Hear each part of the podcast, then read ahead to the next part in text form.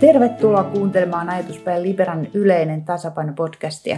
Jaksossa käsitellään valtionosuusjärjestelmää ja kunnallisia palveluita. Jakson pääkysymys liittyy kunnallisten palveluiden rahoitukseen. Meillä on siis jälleen kuntapuhetta tiedossa. Podcastia juontaa Inari Kulmunki keskustelemassa Liberan pehmeääninen radiokasvo, toiminnanjohtaja Lasse Pipinen. Vieraanamme on opetus- ja kulttuuriministeriön erityisasiantuntija Sanna Lehtonen. Tervetuloa. Kertoisitko lyhyesti, että kuka olet ja mitä teet? Kiitos paljon kutsusta. Mikä sen ihanampaa tällä kuntavaali keväänä kuin puhua kuntataloudesta. Mä oon Lehtosen Sanna ja tuossa 15 vuotta sitten tasan keväällä mennyt valtion taloudelliseen tutkimuskeskukseen harjoittelijaksi ja sieltä sitten edennyt kuntatalouden asiantuntijaksi. Mun erityisosaamisaluettani on valtionosuusjärjestelmät ja niiden parissa on nyt sitten työskennellyt ennen tätä OKM-työtäni sekä Kuntaliitossa että sitten valtiovarainministeriössä. OKM on siis opetus- ja kulttuuriministeriö täältä. Kansanääni tajuistaa sen verran. Okay. Tervetuloa myös minun puolestani. Tervetuloa molemmille. Ja lämmittelyaihe, vaaliasetelmat. Vaaleja siirrettiin ja yleiset linjat taitaa olla, että keskusta ja SDPn kannatus on laskenut, kokoomus ja perussuomalaiset on vahvoilla. Että mitenkä arvioitte, että pitääkö nämä asetelmat ja mitkä tekijät näihin asetelmiin vaikuttaa ja ennen kaikkea, tuleeko näistä sotevaalit vai verovaalit? Ei näistä taida tulla kummatkaan. Että kyllä tässä taas mietitään sitä, että mihin laitetaan suojat ja pääseekö lapset lähipäiväkotiin. Että, ää, on sekä sote että verot on sen verran monimutkainen aihe, että, että pitäisi paukuttaa pidempään ja huolellisemmin, että äänestäjä välttämättä osaisi näiden kahden välillä sitten äänestää. Osa valveutuneista toki, mutta mitä sä oot Sanna mieltä? No sivistystoimen palveluthan nyt itse toivoisin, että olisi siellä keskiössä, koska ne on sitten soten, sotesta riippumatta tai sen jälkeenkin niitä keskeisiä kuntapalveluita. Ja ne on kuitenkin niitä arjen palveluita, jotka koskettaa meitä kaikkia. Toki on kulttuuri- ja liikuntatoimia, hyvinvointia ja terveyden edistämistäkin, mutta Mun tämä keskustelu on aika hyvin nyt kuitenkin pysynyt aidosti semmoisissa kunta-aiheissa, että ei me nyt hirveästi olla ison kuvan maahanmuuttopolitiikkaa tai elvytyspakettejakaan kuntavaalikentillä liikaa kuultu, mutta olkoon se nyt sitä päiväpolitiikkaa, jota kuuluu sivuta, kunhan se keskustelu sitten etenee sinne aitoihin kuntakysymyksiin. Tässä on toki tietysti hyvä muistuttaa, että vaikka kuntia aika iso liuta lakisääteisiä tehtäviä velvoittaakin, niin kuntakaan ole mikään monoliitti, että niin kuin Helsinki ja Kittilä on kaksi aivan toisistaan erilaista paikkaa erilaisissa paikoissa, erilaisin lähtökohdin ja erilaisin tulo, kunta, kuntatulon rakentein, että siinä mielessä siksi on hyvä, että se päätöksenteko tapahtuu paikallisesti ja myös äänestetään paikallisesti. Ja tässä on hyvä muistaa, että nämä on myös ne vaalit, joissa itse asiassa aika moni tänne muuttanut, muualta muuttanut saa äänestää ihan ensimmäistä kertaa suomalaisissa vaaleissa. Toivottavasti kaikki vaan muistaa sen. Hyvä, kun sanotaan tämä suomeksi, että tervetuloa vaan kaikille. Hyvä. Nyt me päästään meidän pääaiheeseen, eli valtionosuusjärjestelmän. Paitsi että ei aivan vielä, vaan mä haluan en, ensin ihan pienen räntin tehdä tästä palvelukäsitteestä. Anna mennä. Mua nyppii se, että kun missä tahansa kaupungissa tai missä tahansa asuminen redusoidaan ajatuksen siitä, että asukkaat haluaa palveluita ja että kuntavaaleissa on kyse palveluista ja että ne on se tärkein asia, mitä politiikka tuottaa. Ja tämä palvelupuhe taas typistää edelleen yhteiskunnan jonkinlaiseksi kassaksi, josta näitä palveluita rahoitetaan. Ja toisaalta palvelusana taas etäännyttää siitä, mitä tarkoitetaan, että se on yhdelle paikka vaikka sitä lähikoulusta tai varhaiskasvatuksesta, toiselle se voi tarkoittaa vaikka hoivapalvelun saatavuutta tai verkkoyhteysinfraa tai jätehuoltoa. Ja on selvä, että palvelut on tärkeitä, mutta että kun puhutaan pelkästään palveluista, niin sivutetaan esimerkiksi kaupunkisuunnittelun merkitys, joka taas vaikuttaa esimerkiksi päästöihin tai yritysten menestymisen mahdollisuuksiin tai siihen, että käykö kunnassa matkailijoita tai ylipäänsä minkälaisia ihmisiä sinne hakeutuu asumaan. Ja palveluiden sijaan pitäisi mun mielestä puhua siitä, että mitä ne mahdollistaa.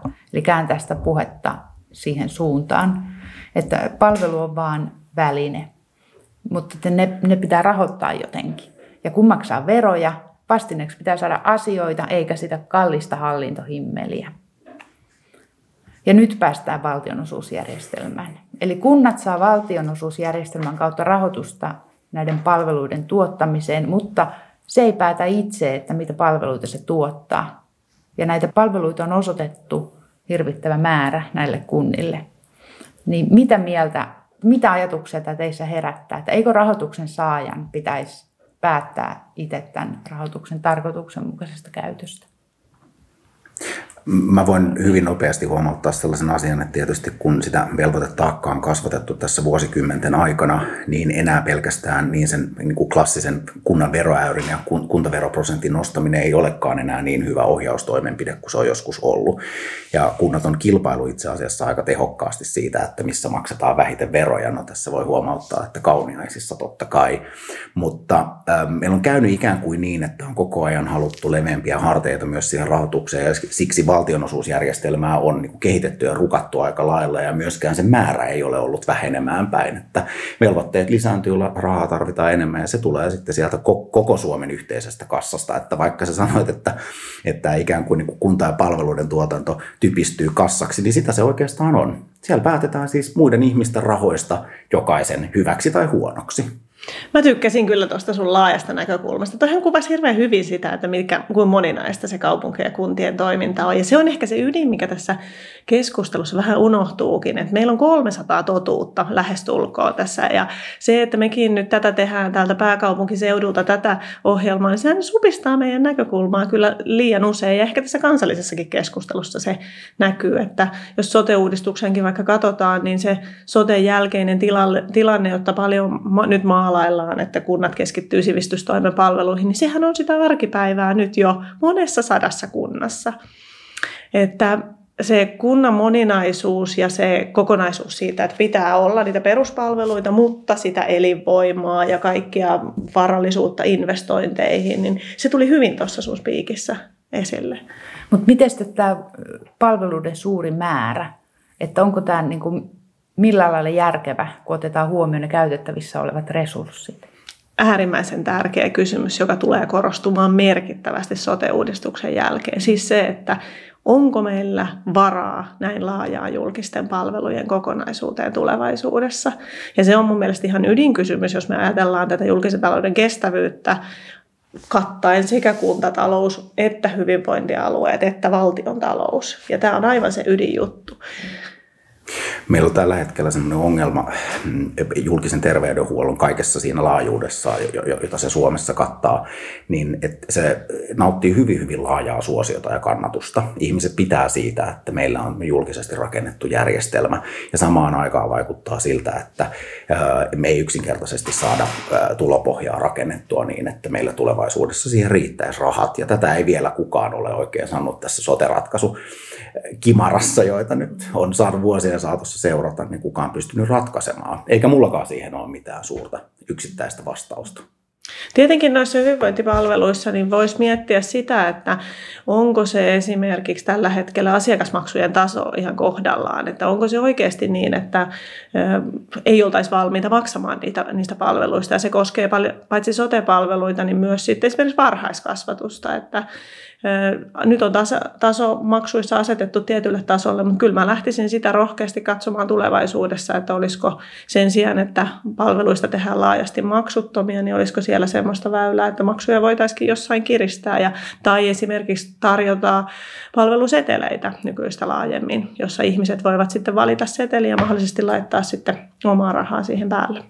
Niin tässä toki niin kuin ajatellaan niin, että jos tehdään jotakin universaalia tukijärjestelmää, kuten vaikkapa lapsilisää tai julkista terveydenhuoltoa, että se on kaikille no, absoluuttisesti summana sama hintainen, koska se progressio maksutaakasta joka tapauksessa toteutuu sitten siellä tulovero, tuloverotuksen ja pääomaverotuksen saralla. Että, että se mikä ehkä olisi kiinnostavaa ja tärkeämpää, ei, ei se, että vähävaraiselle ihmiselle tulee kallis ambulanssilasku, mutta ehkä enemmän, että että ihmiset, jotka saavat niitä palveluja, niin myös sen tuottamisen hinta jossain määrin muuttuisi näkyväksi, että ymmärretään, että tämä todella on siis yhteisvastuuta ja, ja aika laajasti rahoitettua kokonaisuutta. Et, et, ehkä siinä No tietysti mua vähän pelottaa se, että sitten tämä suomalainen iloinen veronmaksaja vahvistuu vaan, mutta sen riskin mä olisin valmis ottamaan. Kyllä on hyvä nähdä joskus, mitä asiat maksaa. Tämä valtionosuudethan on yksi, tai asiakasmaksusta tuossa puhuttiin, se on yksi tapa, jolla palveluita rahoitetaan. Valtionosuudet on toinen, mutta kun sitä niin kuin suhteita, mittasuhteita niin kuin verrataan, niin kyllä se verotulojen merkitys on kuntien palvelujen rahoituksessa selkeästi suurin, että koko maan tasolla noin puolet kaikista palveluista rahoitetaan verotuloilla, valtionosuuksilla noin viidennes. Eli valtionosuuksia, vaikka niitäkin on nyt erityisesti korona-aikana on lisätty merkittävästi, niin niiden kuitenkin rooli on selkeästi pienempi kuin verotuloja. Ja siitä päästään taas siihen, että kaikkia kuntia hyödyttää se, jos työllisyys paranee. Että kyllä niin semmoinen yhteinen intressi, joka valtion ja kuntien taloudessa on tässä hetkessä juuri nyt, on se työllisyyden vahvistaminen. Miten me saadaan kansalaisia kuluttamaan enemmän heti, kun tämä kriisitilanne on ohi ja miten saadaan sitä kautta niin kuin taloutta aktivoitua ja työllisyyttä lisää, lisättyä, koska kuntienkin kannalta aina kun ihminen on töissä, niin se on pienemmällä todennäköisyydellä sosiaalitukien varassa ja suuremmalla todennäköisyydellä maksaa veroja, jolloin se on ikään kuin kaksinkertainen se hyöty kunnalle. Entä näettekö te niin mitään mahdollisuuksia siihen tai ratkaisuna sitä, että jotain karsittaisiin? Että jotain palveluita Mä luulen, että tavalla aika, tai toisella. Ky, ky, mä, mä luulen, että tietysti ajatuspaja liberalta varmaan aika äkkiäkin saadaan mustalista aikaiseksi, mutta spontaanisti en uskalla sanoa. E, että mä palaan nyt tietysti siihen niin kuin, äh, sanon huomioon, että siis sosiaali- ja terveyspalveluiden järjestäminen on hirvittävän monimutkainen kokonaisuus. Että kun siellä mennään äh, jostain vanhusten hoidosta, jossa pitää huolehtia ruokaa ja jonkunlaista hygieniaa siihen, että, että hoidetaan monimutkaisia sairauksia aivan niin kuin hillittömän korkealla asiantuntemuksella, niin se, että me tässä ruvetaan nyt heittelemään sitä, että tuolta pois ja tuolta pois, niin ei olisi niiden asiantuntijoiden, jotka niitä asioita pohtii, niin ehkä vähän aliarvioimasta. Tosin en tiedä, onko sulla lista, Sanna, valmiina? Mulla ei ole listaa valmiina, mutta kyllä mä odotan ihan mielenkiinnolla nyt tätä meneillään olevaa ministeri Paateron johdolla tehtävää kuntien tehtäviä ja velvoittaa niin erilaisten tehtävien antamista kunnille ja tämän selvityksen tekemistä, koska meillähän ollaan nyt jo vähän siinä tilanteessa, että eihän kaikki kunnat esimerkiksi järjestä orkestereita tai museoita ja teattereita tai kaikkia sosiaali- ja terveystoimen palveluitakaan, vaan on erilaisia järjestämistapoja. Eli nyt jo kunnat on vähän niin kuin erilaisen palveluvalikoiman tarjoajia, niin että miten tätä työtä, että löytyisikö tästä semmoista keinoa, tulisiko meille esimerkiksi eri kategorioihin jaettuja kaupunkeja ja kuntia, joilla olisi sitten ihan omat tehtävänsä ja omat rahoitusjärjestelmät. Tämän työn selvittämistä mä odotan kyllä tosi innolla. Että periaatteessa niin kuin se mahdollisuus on olemassa, että niin kuin jotain myös karsitaan, että se ei ole pelkästään, että niin kuin palveluvalikoimaa lisätään, koska niin kuin tosiaan tällä hetkellä se tilanne on se, että kuntien vastuulla on ihan valtava määrä niitä palveluita ja kunnilla on hyvin erilaiset resurssit toteuttaa sitten niitä tai tuottaa. Että kiinnostava tieto, että tällainen, tällainen työ on meneillään. Niin, ja Suomessa on tietysti kohtuullisen hyvät äh, niin varomekanismit siitä, että vaikka kunnilla on tietysti vahva itsehallinto, niin kyllähän kriisikuntamääritelmän kautta pääsee aika nopeastikin valtiovarainministeriön ohjaukseen tal- talouden osalta. Että, mm. että siinä mielessä, mutta se tarkoittaa tietysti sitä, että sit taas kerran valtio toimii vakuutusmekanismina ja vähän vahtii, mutta joskus se tarvii ulkopuolisen puuttujan. Mutta mennään nyt tuohon valtionosuusrahoitukseen ja kohti sotea. Eli valtionosuusrahoitus on siis yleiskatteellinen tuloerä, jota ei ole korvamerkitty tiettyjen palveluiden tuottamiseen. Ja otetaan tästä esimerkiksi tämä hallituksen sote-esityksen maakuntamalli. Eli siinä mekanismi syöttää noin 60 prosenttia sote-järjestelyihin, eli maakunnat tulee kalliiksi. Ja asiantuntija-arvioiden mukaan mallin kalleus ei rajoitu pelkästään näihin alkuvaiheen muutoskustannuksiin, vaan kyse on pysyvistä menoista. Ja se taas johtuu muun muassa ylimääräisestä hallinnosta, eli raha seuraa heikompaa tuottavuutta. Ja tämmöinen himmeli, miten nopeasti tämä valtionosuusjärjestelmä reagoi muutoksiin, esimerkiksi, että jos maakunnan rahoitusta korjataan ylöspäin toteutuneilla kustannuksilla – Maakuntien tai näiden perustettavien hyvinvointialueiden rahoitus nyt alkuvaiheessa tulee, niin kuin tiedetään, sillä täysmääräisellä valtiorahoituksella. Maakuntavero on sitten oma kysymyksensä, mutta ei oteta sitä ainakaan vielä tässä vaiheessa keskusteluun. Mutta alussa mennään täysmääräisellä valtiorahoituksella, jossa vuosittain otetaan ihan sellaiset, niin kuin sanotaanko, että perinteiset vastaavissa rahoitusjärjestelmässä otettavat muutokset huomioon. Niitä on palvelutarpeen muutokset, eli ikärakenteen muutos, sairaiden määrän muutos. Siellä otetaan indeksi indeksikorotukset huomioon, joka kuvastaa niin kuin palvelujen järjestämisen kustannusten muutosta. Sekä sitten, jos hyvinvointialueelle tulee uusia tehtäviä ja velvoitteita, niin ne otetaan siinä rahoituksessa vuosittain huomioon. Eli tämmöistä muutosta siellä kyllä huomioidaan. Mutta se, että kuinka hyvin ne sitten pysyy sote-palvelujen järjestämisen kustannusten perässä, niin senhän oikeastaan sitten vasta aika näyttää. Mutta ne mekanismit, jota, jotka, tota, jota tämän pitäisi huomioida, niin on kyllä siinä lakiesityksessä mukana. Se ehkä, mikä tässä on hirveän huonosti kulkenut koko rahoituksen valmistelussa mukana, on se, että kaikki ne ohuet asiantuntija-arviot väittää, että kustannukset tulevat kasvamaan ja kukaan ei vielä oikein ihan tiedä, että minkälaisella sitten veropohjalla sitä tullaan rahoittamaan. Että on pakko palata siihen kuntien työllisyystilanteeseen, että jos ei siitä pidetä huolta, niin sitten meillä lähtee veropohja rapistumaan ja, ja, ja jotain sitten tarvii tehdä muuta kuin rahoittaa tietysti kallista erikoisterveydenhuoltoa velkarahalla. Että, että, ähm, siinä on taas tämä niin realismi huoli. Ähm, mun on pakko tähän itse asiassa väliin äh, esittää kysymys äh, siitä, että kun nyt valmistellaan sotea ja sitten kunnilta lähtee äh, omien rahojen käytöstä aika iso osa, vaikkakin se on ollut valtion osuutta määritelmällisesti, niin mitä sinne jää tehtävää? Mistä päätetään? Valtion osuudet kuntien puolelta tässä vähenee noin 8 miljardista 2,5 miljardiin. Että on ihan totta, että se on iso muutos. Siis sinne jää vain kolmasosa niistä nykyisistä valtionrahoituksesta. Samalla lailla verotuloista sitten otetaan iso siivu noin 12,5 prosenttiyksikköä taitaa olla tällä hetkellä se kuntaverosta kaikilla yhtä suuri leikattava siivu. Onhan se ihan valtava tulojen siirto. Toki on muistettava, että myös se kustannusosuus sieltä poistuu ja nehän on, ne sote-kustannukset on ollut monille kunnille just niitä, jossa se ikään kuin arvaamattomuus on ollut kaikista suurinta. Että kyllä tässä tämmöisiä positiivisiakin vaikutuksia kuntatalouteen tässä ikään kuin poikkileikkaustilanteessa voidaan nähdä, mutta kyllä se kritiikki, mikä erityisesti isommista kaupungeista on tullut, on se on ihan oikeutettua siinä suhteessa, että nämä siirtolaskelmat tai ne periaatteet, joilla uudistusta tehdään, ei ota sitä pitkän aikavälin kehitystä huomioon. Ei ota sitä, että väestö kasvaa ja uudet investointitarpeet on. Kaupungilla on ihan muitakin rooleja todella kuin niitä palvelujen järjestäjän rooleja tässä meidän kansantaloudessa, mutta ehkä kansainvälisestikin, niin se on ihan totta, että tämä siirtolaskelma ei ota tätä pitkän aikavälin kehitystä huomioon.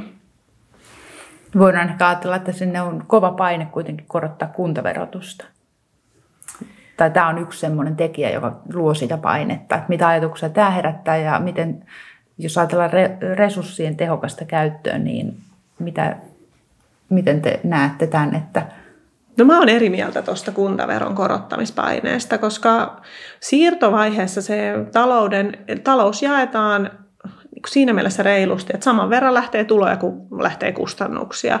Kuntien muutosvaikutukset on rajattu tietyn, tietyn vaihteluvälin sisään, plus miinus 60 euroa per asukas nyt tämän hetken tässä esityksessä, niin en mä näe kyllä, että siinä niin kuin automaattisesti tällä olisi semmoinen isommassa kuvassa semmoista kuntaveron nostopainetta. Muutenkin ehkä kuntaveron tai ylipäätään kunnallisen verotuksen muutokset, ne on niitä kaikista vaikeimpia kuntien päättäjien päätöksiä, niin mä en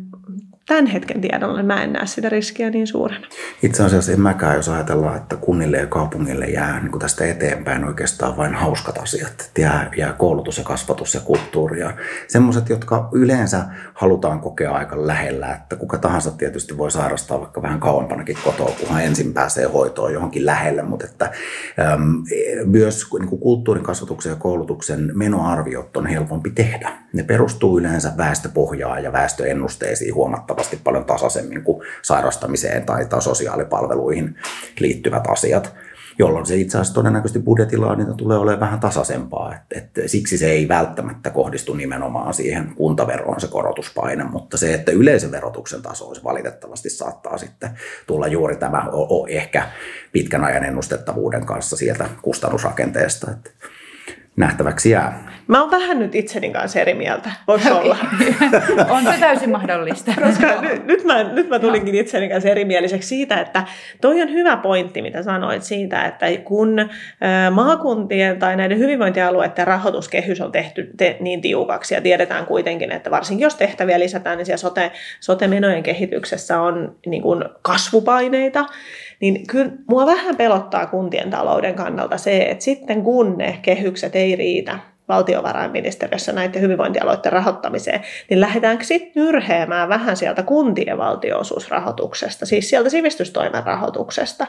Ja jos näin käy, eli tulevaisuuden sivistystoimen valtionosuuksien suuntaan alaspäin, niin kyllähän ne silloin pitää palvelut rahoittaa jollain muulla, eli silloin katse kääntyy sinne kuntaverotukseen. Eli tästä kohtaa se paine voi tulla.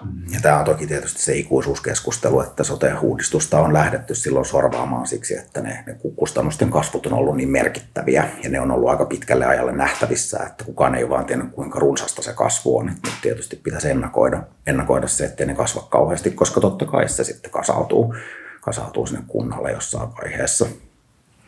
Hyvä.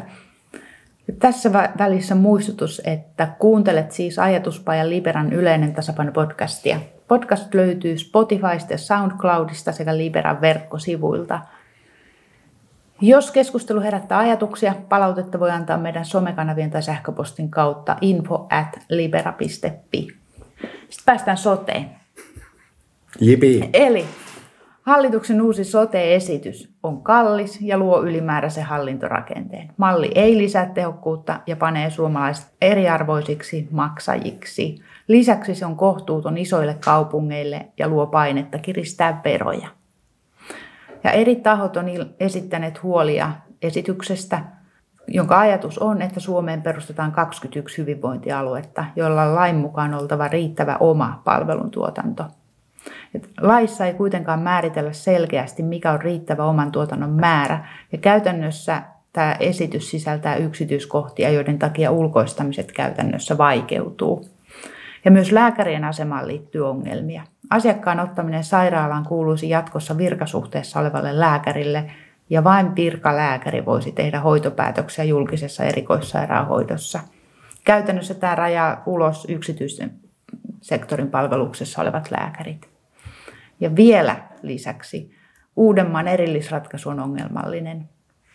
Eli se tarkoittaisi, että Uusimaa jaetaan mallissa neljään hyvinvointialueeseen ja Helsinkiin, joilla on järjestämisvastuu sotepalveluista omalla alueellaan. Ja yksi sote-uudistuksen tavoitteista on palveluiden integraatio, mikä tarkoittaa, että järjestäjillä on hallussaan kaikki sosiaali- ja terveyspalvelut ja saumakohtia ei saa olla. Ja Uudellamaalla, jolla asuu kolmannes koko väestöstä, tämä tavoiteltu integraatio ei toteudu ja esiin tulee kysymykset ihmisten yhdenvertaisesta hoitoon pääsystä. Ja tämän soten kehittäminen ei edellytä keskusjohtoista hallintouudistusta, vaan sen edellyttämä hallinto on olemassa. Ja tämä on kehittynyt eri hallitusten aikana vuosien ajan nykylainsäädännön pohjalta. Ja mä haluan kysyä teiltä, että miksi sotea ei kehitetä tältä hallinnolliselta pohjalta ja miksi uudistuksella pyritään rajoittamaan palveluiden tuottajien määrää, eli toisin sanoen rajoittamalla yksityisiä palveluita. Mä voin tietysti rohkeasti aloittaa vähemmällä asiantuntemuksella, mutta mm, kyllä tähän toki jonkun verran semmoista ideologiaa siitä liittyy, että, että jos annetaan erityisesti terveydenhuollon palveluiden tuottaminen yksityisten käsiin, niin me ollaan kaltevalla pinnalla siitä, että jossain vaiheessa se sitten koituu myös ihmisten kokonaan itse maksettaviksi ilman sitä veromekanismin kautta tapahtuvaa maksutaakkaa, mutta tässä on tietysti pakko huomauttaa, että näinhän se on jo. Ihmiset, joilla on rahaa, niin menee lääkäriin sinne, mihin ne haluaa mennä.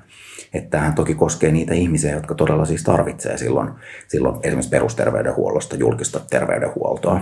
Erikoissairaanhoito toki meillä keskittyy yliopistollisiin sairaaloihin ja sitä kautta se on aina sit julkisesti rahoitettu. Että jos ihan todella hätä Suomessa on, niin päätyy aina, olipa kuinka rikas hyvänsä, niin julkisen terveydenhuollon piiriin. Ja ehkä ihan hyvä niin, koska se kehittää tietysti sitä asiantuntemusta. Mutta tämä Mä en keksi tähän oikeastaan nyt muuta kuin sellaisen ajatuksen siitä, että mitä tiukemmin se on julkisten järjestämää, julkisten organisoimaa, julkisesti rahoitettua, niin silloin poliitikoilla säilyy siihen parempi valta. Kyllähän tässä useamman hallituskauden aikana tehdyillä näillä malleilla on ehdottomasti se yhteys, että kyllähän tässä haetaan tämmöistä klassista skaalaetujen kautta tulevaa niin talouden tehostamista, paitsi yhteneväisiä palveluita ja parempaa palvelujen saatavuutta, tasa-arvoisuutta kansalaisten kanssa tai kansalaisten kannalta, mutta myös sitä, että isommat, leveämmät hartiat, sehän käytännössä tarkoittaa sitä isompia tuottajia, jolloin näitä investointeja, palvelujen järjestämistä, palveluverkkoa voitaisiin tarkastella sitten nykyistä isommissa kokonaisuuksissa saada sieltä niitä taloudellisiakin hyötyjä. On totta, että varsinkin suurimmilla kaupungeilla on kaikki ne pelimerkit tällä hetkellä käsissään, että tätä työtä tehdään ja sen takia erityisesti nyt kaupunkien kannalta ja kaupunkien palautteesta on noussut se selkeästi ilmi, että olisi muitakin tapoja, joilla tätä vietäisiin eteenpäin. Mutta ehkä tällä asiantuntijan näkökulmasta mun mielestä tämä on yhdistelmä semmoista historian perimää näissä uudistuksissa, mutta myös sitten semmoista poliittista tahtoa, joka aina kulloinkin vallassa olevat vallanpitäjät sitten tuo siihen oman mausteensa. Ja tämä meidän vuoden 2021 malli on nyt näiden yhdistelmä.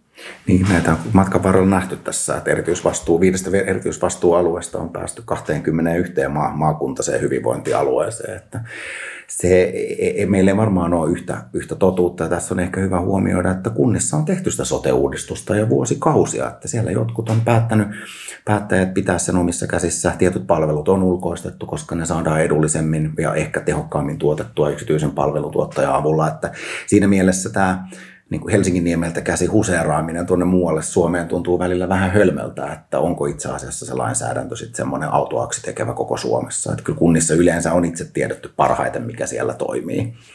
Mutta tota, nähtäväksi jää. Mutta olisiko tämä Uudenmaan erillisratkaisu niin kuin asiana, niin se on kuitenkin semmoinen positiivinen uudi, niin kuin uusi näkökulma nyt tähän kierrokseen, että tämmöistä niin kuin selkeästi näin erityispiirteiden tunnustamista ei ole aikaisemmissa kierroksissa ollut. Että se, että onko se nyt tehty sitten erityisesti rahoitusjärjestelmän kannalta niin kuin ihan oikein. Meillä on HUS, joka on vahva toimija ja niin kuin selkeästi niin kuin ainutlaatuinen koko maankin mittakaavassa, että mahtuuko se näihin ikään kuin yhden koon sukkahousuihin, jota nyt on vedetty sitten koko maan ympäri. Tämä on tosi iso kysymys.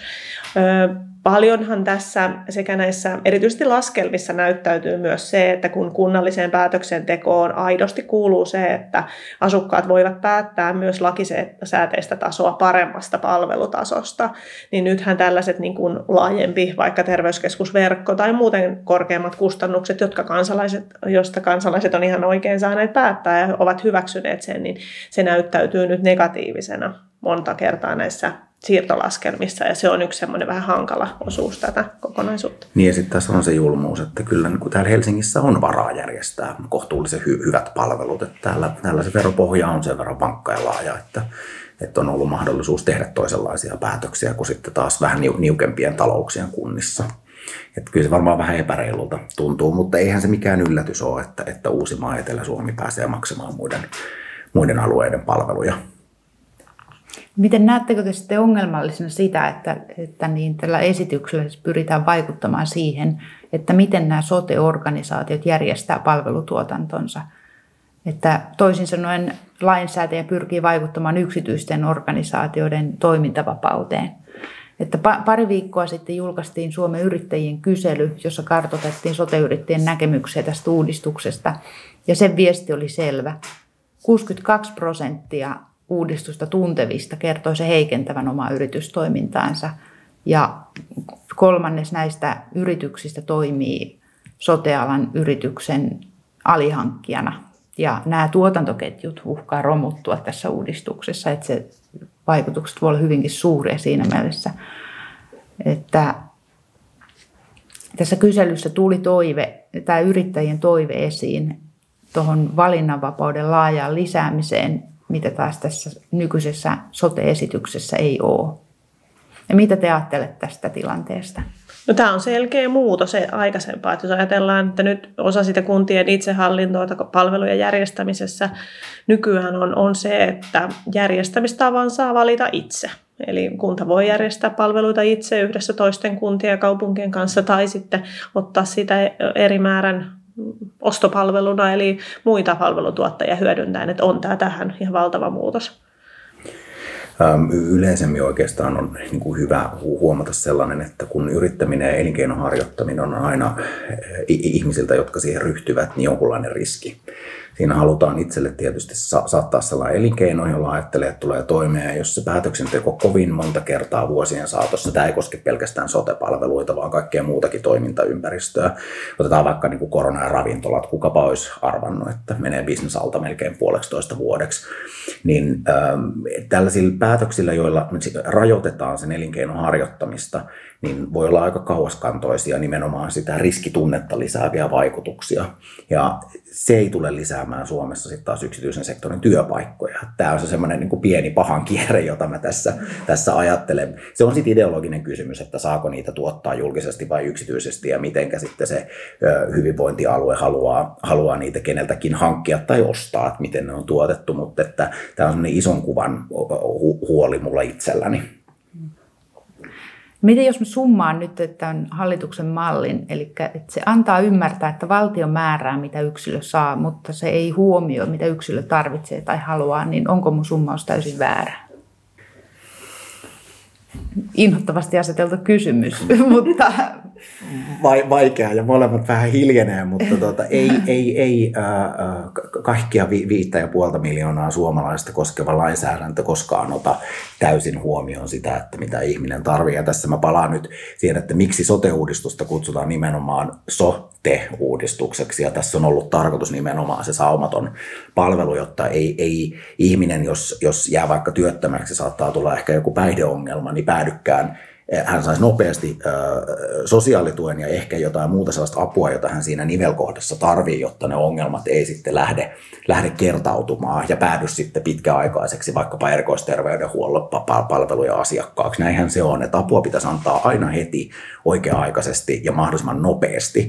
Että siellä on hirvittävän hyvä tahto takana, mutta, mutta ihmisten omat valinnat ja yksilöllisyys sitten kuitenkin aina usein tulee eteen sellaisissa kohdissa, että niitä ei välttämättä lainsäätäjä kyllä pysty, pysty arvioimaan. Sen lisäksi lainsäädäntö tehdään aina vähän takautuvasti, että katsotaan mitä on tapahtunut ja arvioidaan tulevaa ja aina se tuleva ei sitten toteudu. Ja sitten jos ajatellaan vielä yksilön niin hyvinvoinnin toteutumisen kannalta, niin kyllähän tähän sote-kirjainyhdistelmään pitää ehdottomasti eteen laittaa se SI, eli se sivistystoimi eteen ihan jo siitä syystä, että monta kertaa ne sivistystoimen palvelut, siis varhaiskasvatus ja perusopetus on niitä, jossa niitä perheitä ja lapsia ja ihmisiä kohdataan siinä arjessa ja jossa aidosti pitää myös niitä palvelutarpeita tunnistaa. Ja vaan jos tämä yhdyspinta sit sivistystoimeen ja tulevan soteen välillä pystytään hyvin hoitamaan, niin me aidosti pystytään niin kuin siihen kokonaishyvinvointiin vaikuttamaan. Syrjäytyminen on niin kuin määritelmällisesti hyvä esimerkki, että jos me saataisiin jo siellä peruskoulun aikana tai usein jo itse asiassa varhaiskasvatuksessa kiinni mahdollisesti se riski, niin se tulee kaikille julmaa, kun se onkin, se tulee kaikille edullisemmaksi, mutta erityisesti sillä vältetään niitä kohtaloita, jotka on myöhemmin elämässä sitten ehkä sen terveydenhuollon avun tarpeen parissa. Et se on hirveän hyvä huomata, että, että vaikka nyt jää se sivistystehtävä kunnalle ja sosiaali- ja terveyspalvelut siirtyy sitten maakunnalle, niin siltikin tämä sidos on ihan hirvittävän tärkeä ja toivottavasti se ei katkea.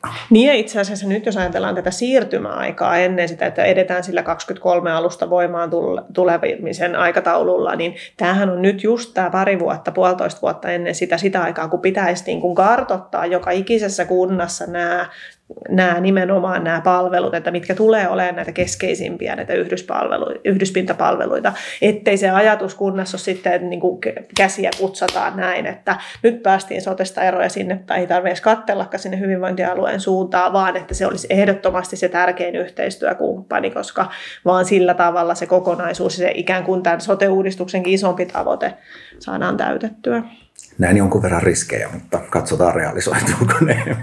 Hyvä. Mennään lopuksi näkymiin. Suomalainen kuntakenttähän on kirjava ja kuntien roolit on, mone, niitä on monenlaisia. Samalla nimikkeellä puhutaan Helsingistä ja pienistä alle tuhannen asukkaan paikkakunnista. Ja monen kunnan asukasluku on laskenut alhaiseksi samalla kun väestön keski on noussut. Ja ellei kansainvälisessä muuttovoitossa tapahdu merkittävää trendimuutosta, vain suurimmille kaupunkiseudulle riittää väestöä pitämään ne kasvuuralla. Ja tämä kaupungistuminen ei kohtele kuntakenttää tasa-arvoisesti. Muuttoliike ja taloudellisen elinvoiman liike asutuskeskuksiin muodostaa yksittäisen kunnan kannalta kohtalon kysymyksen. Ja nyt tämän valtion koronatukien turvin yllättävän useassa kunnassa on kuitenkin tehty viime vuonna positiivinen tulos. Mutta tämä hetkellinen helpotus taloudellisessa tilanteessa peittää taakseen sen, että tässä sivussa kuntien lainakanta on kasvanut yli miljardilla eurolla – ja kuntien tulosten ennustetaan olevan negatiivinen jo tänä vuonna ja jatkavan alamäessä lähivuosina. Ja tämä kuntien eriytyminen on tosiasia ja siihen vastaaminen on kuntien omissa käsissä. Ja mä haluan kysyä teiltä, että kun ajatellaan vaikka tätä kaupungistumisen megatrendiä ja sen seurauksia, niin millaisia muut kehityssuuntia te näette tämän kuntatalouden ja vaikka, vaikka sote-palveluiden näkökulmasta? Että millaisia tulevaisuuden dystopioita ja utopioita tältä pohjalta voi maalata? No väestön tai kaupungistumiskehitystä niin ei mun mielestä millään, millään tavalla pidä estää tai lähteä katsoa negatiivisessa sävyssä, vaan se on juuri sitä, mitä on. Se on kansainvälinen trendi ja se on Suomessakin tapa, tapahtunut. Mä näkisin, että näiden pienten kuntien väestöä menettävien supistuvien kuntien kannalta nyt viimeistään olisi ehdottoman tärkeää suunnata ne omat silmät siitä oman kuntarajan ulkopuolelle ja lähteekin hakemaan niitä alueen vahvuuksia ja alueen alueen niin kuin elinvoimaisuutta, joka käytännössä tarkoittaa siis yhteistyötä niiden naapurien kanssa. Se voi johtaa myös kuntarakennemuutoksiin, mutta vähintäänkin yhteistyöhön niiden naapureiden kanssa. Kaikkia palveluita ei tarvitse tuottaa itse oman kunnan alueella, mutta ne pitää olla kaikille kuntalaisille saatavilla. Ja tätä yhteistyötä joko vapaaehtoisesti porkkanoilla kannustettuna tai sitten jollain tavalla pakollakin, niin mä uskon, että tullaan näkemään tulevina vuosina. No mä näen tässä semmoisen dystopian, että keskuskaupunki maksaa sille hajasijoitetulle geriatria-osastoille, jossa 60 vanhuksen hoidosta on päättämässä 15 kunnanvaltuutettua. Että eiköhän siellä jossain vaiheessa siihen herätä, että jotain tarvitsisi varmaan tehdä aika kauhea, toi oli pelottava kuva. Mutta tota, ihan jos rahoitusjärjestelmän kannalta tätä ajattelee, niin kuntien erilaistuminen se käytännössä tarkoittaa siis tämän hetken rahoitusjärjestelmällä kuntien välisen tasaustarpeen kasvua. Eli nyt jo aika paljon on keskustelua tästä verotuloihin perustuvasta tasauksesta, joka on osa valtionosuusjärjestelmää. Säännöllisesti puhuttaa, kysytään sitä, että onko se tasaus liian suurta vai liian pientä vai just oikeeta, kohdistuuko se oikeisiin tulomuotoihin ja niin edelleen. Mutta tota, tätä keskustelua pitäisi käydä mun mielestä nykyistä enemmän, eli onko se tasaus enää ajan tasalla tämän hetken maailmassa, mutta se on varmaa, että kun kunnat erilaistuu, niin sen tasauksen tarve kasvaa. Niin, näillä ohjeistuksilla. Miettikää kuntien ne talouksia tulevat kuntapäättäjät 13.6. viimeistään saa äänestää. Teillä on kaikki avaimet käsissänne. Nämä on aivan fantastisia kiteytyksiä. Tähän on hyvä päättää. Kiitokset kuuntelijoille. Antakaa palautetta, käykää tykkäämässä, pinkatkaa kaverille ja levittäkää linkkiä somessa. Kiitos molemmille keskustelijoille. Oli ilo. thank you